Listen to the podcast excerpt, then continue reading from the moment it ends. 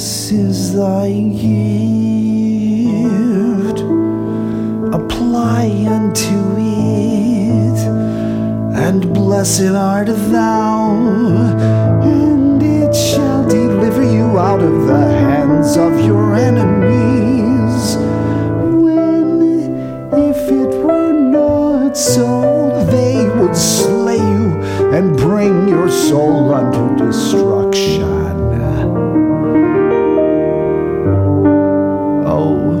Remember these words and keep my commandments.